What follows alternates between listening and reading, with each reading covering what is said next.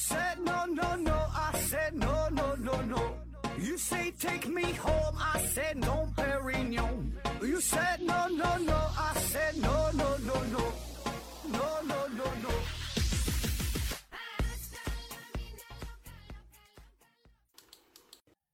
拼命探索不计后果，欢迎您收听思考盒子。本节目由喜马拉雅平台独家播出。这一期呢，还是回答听友的问题。First one，KMJH 提问说：呃，助眠的盒子你好，世界的本质是数学还是物理？小鬼零二幺回复说：理解世界的角度有很多。鱼子青山尽回复说：本质是空啊。小熊猫粮回复说：数学啊。下一题。哎呦，这问题可有点深奥了。说世界的本质到底是啥？哈，是数学还是物理啊？咱且不说世界的本质是啥，我就问你，就这个苹果的本质是什么？啊，香蕉的本质是什么？谁能说得清楚呢？我们在讨论一个事物本质的时候，我们到底在讨论什么？到底什么叫做本质啊？我之前遇到过呃一些类似的问题啊，很多听友有问过，说，呃，时间的本质是什么啊？有人问说光的本质是什么？呃，有人说这个思维的本质是什么？生命的本质是什么？那这类问题呢，我觉得都很难回答，都无法去回答啊。即使回答呢，也是回答的非常的浅薄啊。我说我自己啊，就是我回答的很浅啊，呃，无非呢就是用，就从语文的角度哈，从语言的角度啊，换了一种表达方式去回答啊，也算不上是本质啊。说苹果的本质是什么啊？说苹果的本质它它就是一种水果，那你这叫什么回答，对吧？这跟放屁有什么区别？这不就是？在玩一种文字游戏嘛，根本没有正面回答问题本身啊。但是我又确实不知道应该从哪个角度去回答，或者说怎么回答你才能满意啊？就是你想听到什么样的答案，对吧？你说苹果本质是什么？我说苹果本质可能是苹果的一些这最后一些什么小分子、小原子什么组什么组成的。这么回答你是否满意呢？你可能还是不满意，是吧？啊，当然你并不是说。呃，不满意我的回答，就是你内心也并不知道自己想要什么样的答案，你也不知道，就跟找对象似的。你说你想找啥样的，不知道啊？说这行不行？这不行，那行不行？那那那也不行啊！你确实也不知道要啥样的啊。所以这类有点类似就是哲学上的问题是吧？这大多呢也都是这样啊。你不不并不知道答案是什么，反正你说这个，我觉得那就不对啊。那说这个宇宙的本质、世界本质是啥？是物理还是数学啊？我觉得这两个答案呢，呃，也都可以吧。你怎么说也都行哈。比如说毕达哥拉斯学派不就提出过嘛，说万物皆数啊，万物皆数，整个这个宇宙、这个世界都可以用数来解释啊。后来还整出了这个数学危机嘛，你说那根号二的问题又啥的是吧？然后呢，泰勒斯呢则认为说万物皆水。你看这个就有点倾向于呃，世界的本质是物理。是吧？这种思想，那同时期呢，德谟克利特还提出来说，这世界啊是由原子和空虚构成的，就是原子论啊，这是非常早期的萌芽的思想啊。后来呢，就是 过了很多年嘛，就道尔顿呐，再往到后来建立起了这个原子论的思想啊。所以呢，这就是借着借着这个不同的这个设备，然后呢，对整个这个世界，对对这些物质啊进行剖析，嗯，进行进行研究。啊，然后呢，对这个世界有相应的认知，对吧？那到了近现代，咱也可以借助更高级的设备，有什么原子对撞机，有什么强子对撞对撞机，是吧？找这个墙上一撞，撞完之后了啊，说里边有什么夸克了，又什么，又提出了什么弦理论，有什么摩尔啊，各种理论，是吧？但这些呢，也都是理论啊，也都是这个猜想啊。但但就算是这些猜想哪天变成了真正的理论啊，也并不是终极，对吧？远没有到达终点的。你这最后终点是啥？不知道，有没有终点都不知道，咱能不能到终点也不知道啊。所以呢，这就是得看啊，你想从哪个角度去理解，对吧？这是结合你呃个人的知识水平，你个人的既往的经历，对吧？你读的那些书，你经历的那些事儿，那么就形成了你对这个世界的认知啊。而且除了物理和数学啊，还有很多个选项，你都可以去。去去去，从不同的角度去去理解它啊，也都对啊。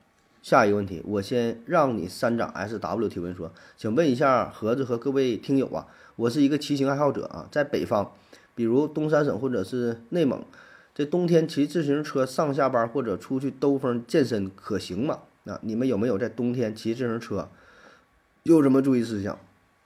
啊，下一个问题回复说，那我正好是骑行爱好者，我的经验是冬天骑行啊，能把你的耳朵冻掉啊，还有你的脑袋，所以呢一定要保护好，最好呢戴护目镜啊，防风镜。嗯，不知道你骑行多久啊？时间长了姿势不对，屁股和手臂都会明显的麻木，而且冬天骑完之后一身汗，嗯，摔了更易受伤啊。这个也没有什么可不可行的，自己体验吧，做好防护啊。他说想在冬天的时候，在咱东北啊，都或者是在内蒙地区是吧，骑骑车啊，呃，这个可不可行吧？我觉得还是看你的，看你的这个追求啊。呃，我个人的感觉哈，简单回答，省流哈，就一句话，能不骑尽量就不骑啊。呃，我想起来，在我小时候哈，过去啊，在非常贫穷落后的那个年代啊，家里贼穷啊，那时候我爸我妈上班呢，就是冬天嘛也得上班啊，就是骑自行车啊。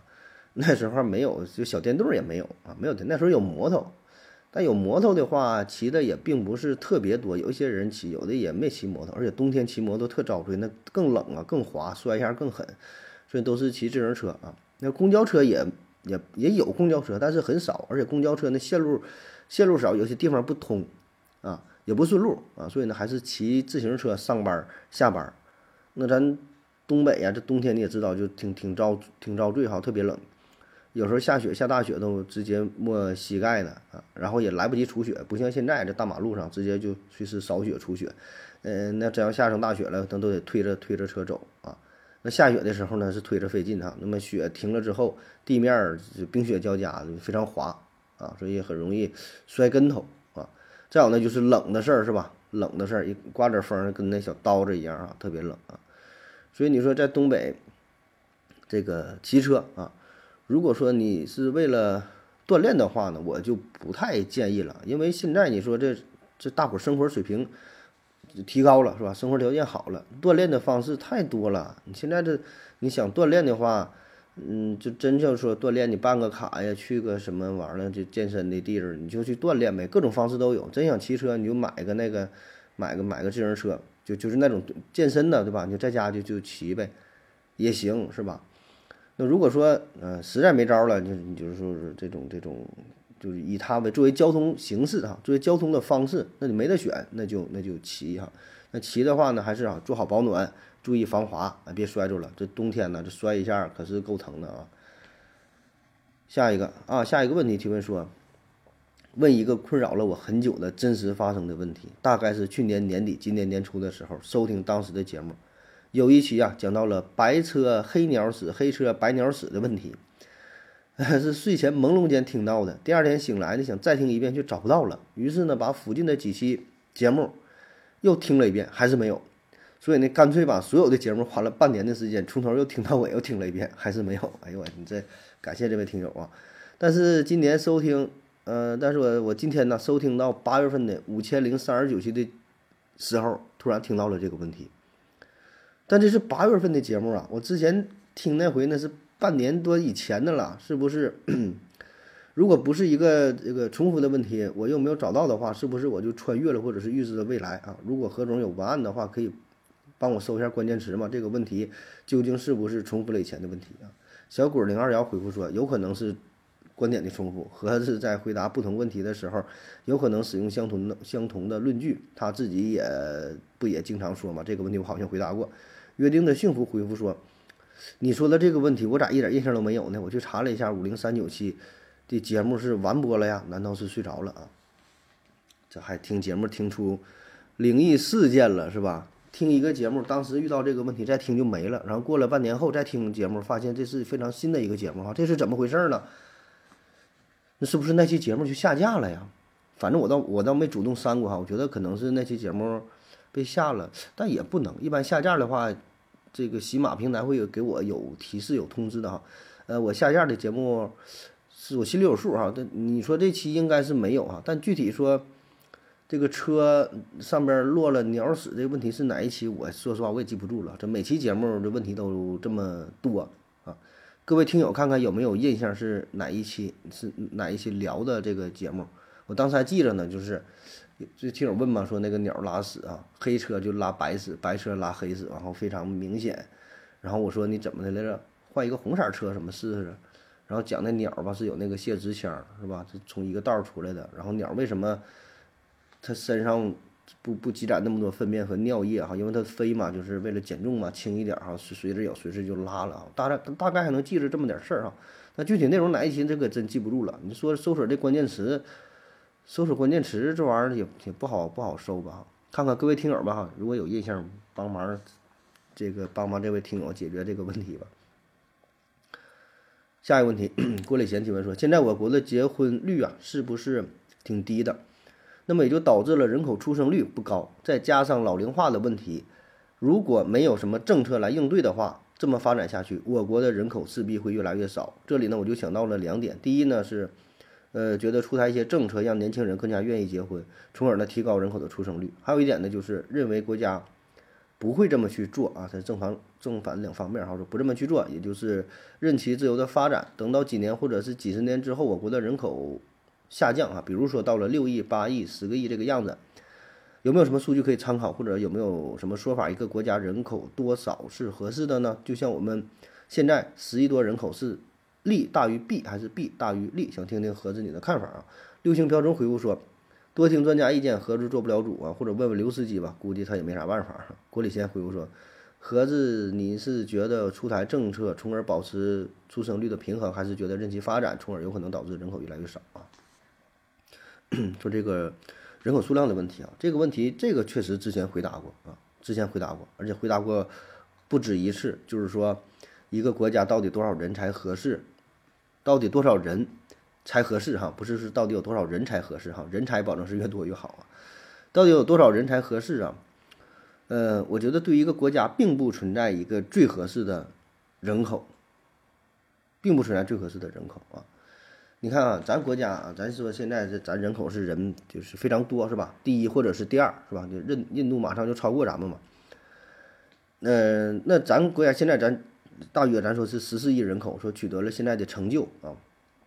然后就有人假设嘛，说那咱如果现在是七亿的人口，那咱生活水平那不就提高了吗？不就翻番了吗？对吧？现在一个月挣两千五，那变成七亿人口，我是不是变成五千了？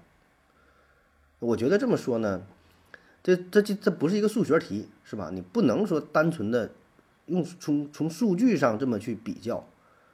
也许说咱国家啊，假设说现在是七亿的人口啊，那可能说 这个创造出的价值不变啊。那咱所有的什么这些数据水平都是翻倍了，那也有可能随着人口的减少，咱们经济还变得更好了呢，对吧？就这边人变少了，但那边的经济总量不但不不降反而升啊。当然也有可能是随着下降，或者是下降的更低。就这些事儿你都没法假设，因为这里边有太多太多的不确定的因素了，而且还要考虑到人人口结构的问题、人口分布的问题。对吧？很多很多的问题，你这个没法没法去假设呀，对吧？你说人口十四亿变成七亿，你这七亿人是是减少的是哪一部分人口？啊，这七亿男的都没了，或者这七亿是沿海地区的，还是内陆地区的，还是哪个地方的？嗯，那么哪个行业的人员减少了，对吧？是制造业的呀，还是说服务行业，还是哪个行业？你你怎么去比，对吧？你这里因素太多了，你这不同的。不同的这个这个假设的结果，就同样都是少了七亿人，对吧？但是不同的地方的少的这个人口带来的结果也完全不一样，而且咱们没法开启一个上帝的视角，是吧？呃，当然话说回来，也许说一个国家的人口有一个最优解啊，比如说中国啊，应该是最合适的啊。假设说是几亿、极限的几万多少多少人，那美国啊，应该是几亿几亿人口啊，日本应该多少人？也许有一个最优解，但很遗憾，咱没法 开启上帝的视角，咱不知道答案。而且呢，对于个人来说，你的生命就一次；对于国家的进程、国家的发展，它也是只能就往那一个方向单向去发展，你没法重复，除法除除非你是就是到了这个平行世界、平行宇宙，在另外一个地球上重重演一下啊，找一百个地球，这个地球这么发展，那个那么发展，那那么发展，看最后结局怎么样，是吧？比较一下。所以很多这个数据只是只是专家呀，只是一些研究学者呀，他推演出来的啊，按照这个模型或者拿计算机怎么跑一下，预测一下。但这个跟真实的情况完全不一样啊，很很多就是不可控的因素啊，叫蝴蝶效应啊，你就一点小事儿，导致最后结果就是千差万别啊。然后咱再说你这个第二个问题，说国家是否干预啊？我觉得国家应该会干预啊，嗯，这国家咱咱国家一直都在干预啊，从过去那个这个计划生育，对吧？一家就一个孩儿嘛，干预啊。后来呢是，呃，放开二胎政策，二孩二孩政策呀，鼓励二胎，鼓励三胎的，一直都在适当的干预，适当的引导啊，适当的适当的诱导、勾引，不是调调节是吧？尽量想让这个人口结构更加的合理化啊。那么至于说未来鼓励年轻人结婚啊，你看现在确确实结婚都比较晚，都三十多岁结婚也不着急。好像以前说三十多岁大龄青年青年了，现在好像也不咋在意这事儿了，就是结婚年龄保证越来越推迟啊。那么这样的话，我觉得国家可能也会做出一些政策上的调整啊。但至于具体怎么去做，这咱就不知道了哈。我觉得会会会会会做的啊，会做的。下一个。达拉霍达达拉霍加提问说：“ 何老师你好，原子有膜吗？百度上面说没有啊，但但没但没是用但没是用什么力拿捏电子质子中子的呢？电磁力还是魔力？那电子原子核质子中子夸克有膜吗？这个百度上面没有答案呢。如果有的话，是什么东西组成的啊？”南无克苏鲁里中克天尊回复说。微观粒子有膜的话，膜又是什么物质组成的呢？发现了膜的话，是不是就发现了更微小的粒子呢？再者，膜对粒子有什么作用呢？约定的幸福回复说：“你可真厉害，原子都叫拿捏。”鱼子青山界回复说：“拿捏，你还能拿捏原子不成啊？”啊，说这个原子有膜吗？没有膜就怎么给他们束缚住的是吧？拿捏这个词儿用的是挺挺传神的哈，给这原子都拿捏住了啊。这事儿吧，就是。微观世界的事儿啊，微观世界的事儿，咱们这宏观世界的人儿，咱就别太操心了哈。当然，这个这个提问无所谓啊，就是，呃，微观世界的事儿呢，咱就是不能用宏观世界的思想去考虑、去理解。就是微观世界这玩意儿，它它不讲理，你知道吧？人说这个东西，它它这这样就这样，说那电子。同时出现在就各种位置，你这玩意儿咋理解？它就一个电子怎么哪都有？那这是人就哪都有啊？就是概率性分布啥，这玩意儿也不懂，谁能整明白？他整不明白，告诉你是啥，那就是啥呗，是吧？理解不了啊，理解不了。我想对咱绝大多数人都理解不了。嗯，而且咱看一些科普资料啊，一些什么东西讲的那玩意儿，它描述的也不准确啊。列举了很多例子呢，也都是便于大家理解，它跟真实真实的情况呢也不一样啊。下一个问题，瘦马提问说：何总，中国的拼音字母和英文那是一样的，汉语的拼音是谁在什么时候发明出来的？哈，为什么引用了英文字母来组成音节音标啊？戴维董事长丽丽回复说：一开始用的是注音符号啊，台湾现在还在用啊，你去搜一下就知道为什么换成字母了。鱼子青山记回复说：也就是几十年而已啊。说这个 中国哈，咱现在用的这个汉语拼音字母啊。这确实出现非常晚，哈，也就几十年，几十年，我估计也就六十七、七十七八十年，七十多年吧，也就啊。这个是谁发明的呢？这是汉语拼音之父周有光啊，是一九五五年，我国呢是成立了中央文字改革委员会，就是想研究一套给字母，给咱呃给咱汉字，给咱汉字注音的这么一种一种方法，给汉字注音。什么叫给汉字注音？就是这个字儿呢，拿出来你不认识，你怎么去读它，对吧？你这个事儿怎么去解决呢？你不像是英语啊，像什么俄语是吧？就他们那种那个词儿一拿出来，就算是不写音标，大差不差吧，你也能差不多啊。如果真不会读的话，下边标个音标，你一看啊，这发字儿那不什么音，放语就会读了。汉语那时候没有啊，就最早没有汉语拼音，你这个看这字儿就是不认识。啊，怎么办啊？就想研究这个事儿啊。然后这时候这周有光就来了。周有光呢，他是他是那时候还在复旦大学呢。他离开复旦大学，正式加入到中央文字改革委员会，哎，开始了研究这个汉语拼音的方案的制定。那经过三年的努力，最终是完成了现在这一套汉语拼音这么一个系统啊。你看咱们现在是有汉语拼音了，所以没把这玩意儿当回事儿，是吧？你小时候都学呀，啊喔呃一乌吁，什么什么昂公公的。阿波茨德佛俄俄特佛哥的，你没把这个当事儿，觉得很简单，这字儿不认识，一看这个拼音写的是啥，不就会读了吗？啊，一看多音字啊，好几个多音。但你想没有这个拼音的时候，这玩意儿，这可是咋整哈？真挺不好整的啊，真挺不好整的啊。那在古代呢，呃，有一些这个注音的方式啊，有叫什么僻旷啊，有什么读弱啊，有什么直音啊，就是一些注音方式啊。嗯，这方法呢，其实没有什么好的办法啊。这这这最好的就是这个音写出一个字儿跟它音一样啊。比如说这字儿读响啊，想你的响不认识啊，旁边写一个括弧啊，写一个响，就是放放放鞭炮响的那个响啊，就读这个音啊，这是比较直白的方法。但问题是那个字儿你也不认那咋办是吧？所以后来呢，有一个也有一个注音的方式叫做反切，反切啊，反切的方式。大概的意思就是用两个汉字放在一起，然后给另外一个汉字注音，啊，比如说“丑”啊，美丑的“丑”这字怎么读呢？哈，吃藕啊，吃藕就变丑了哈，吃藕丑啊，大概就这意思啊。比如说，呃，“略”啊，“略”省略的“略”哈，“略”怎么读呢？李雪，李雪，略琴哈，略琴哈，略琴啊。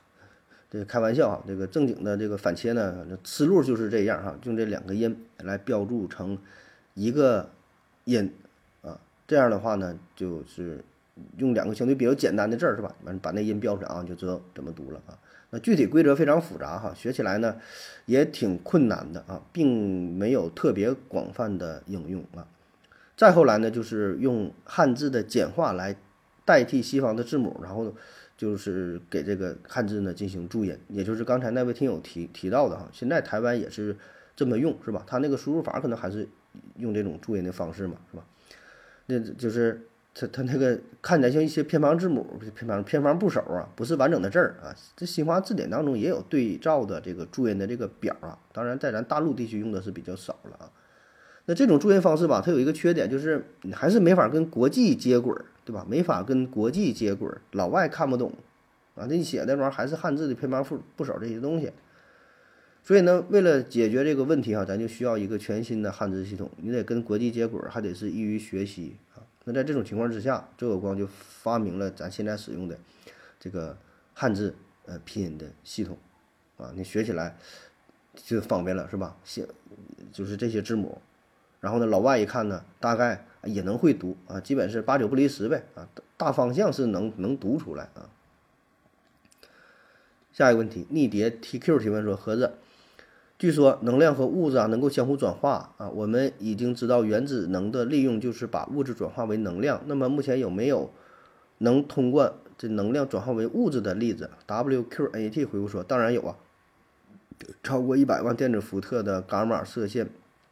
光子就会转化成正负电子对儿，这是第一个发现的能量转化成物质的实例。鱼子青山镜回复说，用高能粒子击碎铁原子核就会发现，呃，物质的质量增加了啊。啊，这个有一些例子，但是不太常见，一般都是在这实验室当中，呃，出现的。比如说欧洲核子中心是是把那个那个一对铅原子核加速加速到光速的百分之九十九点九九九几啊，就非常快的情况下，然后让他们对撞，对撞之后每个。铅原子核都携带了就巨大能量嘛，就是撞完之后呢，激发出大量的粒子啊，就是就是能量转化成了治疗。当然，这个主要还是实验室里相对多一些啊。下一个逆蝶 TQ 提提问说：“请问盒子，古人是怎么保存火种的啊？”鱼子青山记回复说：“持续燃烧呗。”习得性利己回复说：“那要看古到什么时候，比如近古代有火折子啊，原始人呢只能是在居住点儿。”啊，烧一堆长明的篝火啊，说这个保存火种啊。最开始啊，这原始社会就咱的老祖先们啊，他是是意外的情况下发现了这这个火啊，就大自然当中火灾呗，自燃了啊，夏天挺热，自燃了或者打雷劈的啥的，反正就是就着了，着了之后呢，烧死了一些小动物啊，咱咱然后咱祖先就捡了点兔子什么玩意儿，羊啊，就是烧熟的没吃，哎呀，这味道不错哈，这个比生的好吃。于是呢，就有了一个大胆的想法哈，以后我就吃小烧烤了哈，生的可不吃了哈，大金链子、小金小金表，一天三顿小烧烤啊。但这事儿它可遇不可求啊，你这玩意儿它也不是经常发生，所以就想啊，我我得把这个火一直保存住，是吧？怎么保存呢？那就就是让它不停的燃烧呗，这是一个很简单的啊这么一个想法啊。但问题是吧，你让这个火一直不停的燃烧，就太费柴火了。那烧火烧多快呀？你得不停的添柴火，完了不够用啊。哎，慢慢的人们发现，其实也不用一直让它保持燃烧，让它保持一个半燃烧不燃烧的状状态也行，就是省点火啊，可以把它埋在土里边，然后呢透点气儿啊，就让会阴子哈，半灭不灭这么状态呢也行啊。然后等到想用的时候呢，拿出来再加上一把火，再是吹吹风啊，然后呢就让它火就就就旺起来了啊。那么考古学家呢，在在这个研究的时候，就发现了古人的一些这些器具吧，从一个侧面上印证了这个思路哈。比如说在咱沈阳嘛，有这个新乐遗址啊，新乐遗址里边出土了那叫火簸箕啊，火簸箕距今说是七千二百年啊，就人们用它来保存和转移火种的。当然，一个部落当中也并不是这一个火种，它有很多个，很多个。真要这个灭了，旁边那个还能找，去邻居家借个火啥的呗，啊，就慢慢摸索啊。还有是哪个少数民族嘞？但是用那个桦树，桦树包子，桦树包子这么一个东西啊，就有点类似于像这个菌类，类似于蘑菇似的。它呢，燃烧的就很持久，就是它里边有一些菌丝儿啊。就烧的火不旺，但是呢，烧的时间很长，所以呢，非常适合作为保持火种的材料，就用这个东西啊。那么再往后发展呢，人们就掌握了一些人工取火的办法，就不用再保持火种了啊。什么钻木取火呀，还有刚才那位朋友说什么火折子，还有其他什么一些引火的方式，是吧？就就不用这再保存了啊，就方便多了。下一个问题，呃，约翰克鲁伊夫提问说。和这个希望啊，你给大伙儿科普一期伤口的干性愈合和湿性愈合啊，提前谢谢了啊，这玩意儿太太专业了是吧？干性愈合、湿性愈合哈，专业到以至于我也不会哈。干性愈合呢，就是让这个伤口进行结痂，结痂之后自然脱落愈合。一般咱们这个伤口都是这么愈合的啊，就就是说哪地方一破了，不让沾水，让它自己长啊，咱说叫定定嘎巴了才掉了是吧？湿性愈合呢，就是不让这个创面结痂。就让它自己往出长这个肉芽啊，再生长成，再生长出这个一层膜状物覆盖到创面，最后呢愈合。咱传统的伤口愈合呢都是干性愈合啊，叫开放伤口，呃，保持切口干燥啊，促进切口结痂，结痂脱落，就就就好了啊。而这个湿性愈合呢，就是正好相反啊，因为咱传统的思想觉得这个伤口如果要特别湿润潮湿的话，可能比较容易感染，是吧？咱都要说保持干燥啊。其实呢，对于呃湿性愈合这事儿啊，很早就有研究了哈。早在一九五八年，奥德兰呢，他呢就发现，就是这个这个伤口啊，在湿性的环境下，它愈合的速度呢，反而还要更快一些啊。一九六二年呢，伦敦大学的 G.D. Winter 博士啊，在猪啊，在猪身上做了实验，就是这个创面在湿性环境当中愈合的速度啊，又更快，要是是干性的一倍啊，首次证实了湿性环境下表皮细胞能够更好的。增殖和爬行，啊，那么这个研究结果，呃，后来呢是发表在了 Nature 上，啊，这影响很大。啊，后来呢是越来越多的人都在研究这个湿性愈合的理论，啊，湿性愈合理论。那那如此说来啊，呃，既然湿性愈合这么好，为什么咱们还要主张这干性愈合呢？现在也不也是这么这么个说法嘛？嗯，其实就是因为什么呢？咱们这个环境吧，它。它你你你你很难保证这里边的干净又卫生啊，所以呢，在湿性的环境之下是确实利于这个细胞的生长啊，利于你表皮的恢复。但问题也是呢，它也利于细菌的生长。所以，如果你这个切口处理不好的话，换药不及时，药品使用不当等等吧，是一些原因导致这个切口污染的话，你感染了，反而会影响伤口，延迟它的愈合，反而更麻烦啊。所以总体来说，还是让它干性愈合。这就简简简单省事儿更更好点儿啊！如果你真能你保持这个这个创面一直非常的干净，一直非常就是不受污染的话，那其实湿性愈合呢更好。下一个问题，达拉货架提问说：何子老师哈，有人说呀，清朝为了统治，为了愚民，把各种先进的图纸是送给了西方的传教士啊，呃，还把各种。科技典籍都烧了，不让民众开字，便于统治啊。比如说蒸汽机的发明啊，说明朝就已经有了啊。与子青山记回复说呢，没有足够的、没有足够强度的材料，啥发明都是纸上谈兵啊。就说这明朝就发现了，就发明了这个蒸汽机是吧？然后传给西方人了啊。呃，那如果说统治者啊，明朝的统治者，呃，为了巩固自己的江山。为了统治，实行一些愚民的政策啊，这事儿我信啊，这个太正常了，是吧？历朝历代那些封建统治王朝不都是这么去做的吗？是吧？为了稳固江山，不让民智开化啊。但是你说，呃，这个明朝已经有了统，有已经有了这个这个蒸汽机这个事儿哈，这个我是不太不太相信啊。现在比较公认的不是瓦特嘛，他是在一七六五年，呃，改良了蒸汽机是吧？之后呢是，呃，获得了英国的专利是吧？他不是改良嘛啊？那这个呢对应的是咱们清朝大致是乾隆年间的事儿啊。那至于说咱明朝就发明了蒸汽机啊，这我特意查了一下哈，在网上呢有一些记载啊，主要呢就是说，因为有一本叫做《新制诸器图书》《新新制诸器图说》的书啊，诸器就是各种器械啊，新制造的各种器械的图说，连图带说这么一本书，作者呢是明朝人，叫做王征啊，他这里边呢就提到了各种各样。呃，什么器械呀、机械呀、设备呀，这这些东西啊，有有有这个字儿啊，还有一些图啊，往里边就写到了，说水轮自急，水漏自生，火船自去，火雷自轰，风轮转转重还转重啊，转重吧，风车行远啊。当然他说的都是有点文绉绉的哈，大概的意思就是说这东西它都是自己工作啊。然后有人说这个就是蒸汽机的雏形啊。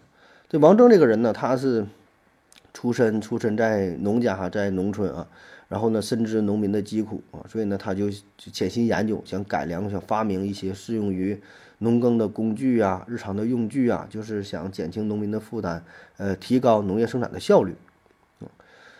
然后说就是这个就是蒸汽机这么一个东西啊，然后发明之后还把这项技术啊。就是传到了西方，当时不有很多西方传教士嘛啊，把这个东西就带回去了。带回欧洲之后，他们是在此基础之上进行了一些改良啊。最后呢，就是瓦特整出这蒸汽机，改改良了蒸汽机啊，才有了他们这个工业革命啊，有这么一个说法啊。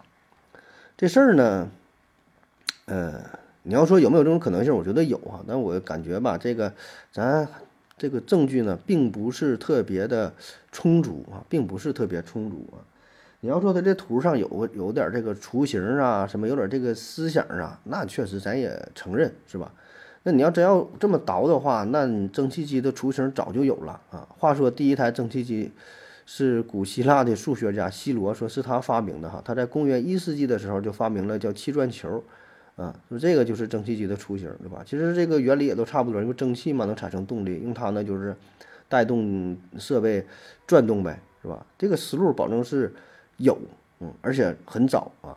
我想在咱中国哈，在明朝甚至更早的，咱中国人也有了类似的思想，就是想把这种蒸汽的动力转化成那个其他的这个机器设备上的动力，然后带动它使用，是吧？叫什么水轮自急，水漏自生，火船自去，什么火火火雷自轰的啊？就就自己自己工作，是吧？但我觉得。这个思路是毕竟是思路，想法呢毕竟是是是想法，对吧？你得最后啊，你得落实出来，得是用数学公式的形式啊，用这个其他更严谨的方式表达出来啊。因为你这几句话，我觉得描述的还是略显模糊啊，你没有什么成型的东西。咱咱极端点说，就有点类似于什么一生二，二生三，三生万物啊。那你说这个话啊，是咱过去已经是发发现了这个核裂变是吧？就裂变的思想嘛，一个变两个，两两个变三个，变得越来越多。你要这么说呢，那你说也行是吧？但是你说有啥意义？你也没因为这个思想有什么进一步的。发展是吧？你干说这个东西很辉煌、很强大，你得拿出东西来呀。你真正说你整整出了什么核聚变、核裂变什么的，那行是吧？单纯就是纸面上的这种思想，那你随便去引申，甚至说是意淫啊，那这个我觉得说服力还是不是特别充足啊。好了，感谢各位收听，谢谢大家，再见。感谢您的聆听。如果您也想提问的话，请在喜马拉雅平台搜索“西西弗斯 FM”。在最新一期的节目下方留言即可，欢迎您的参与，我在这里等你哦。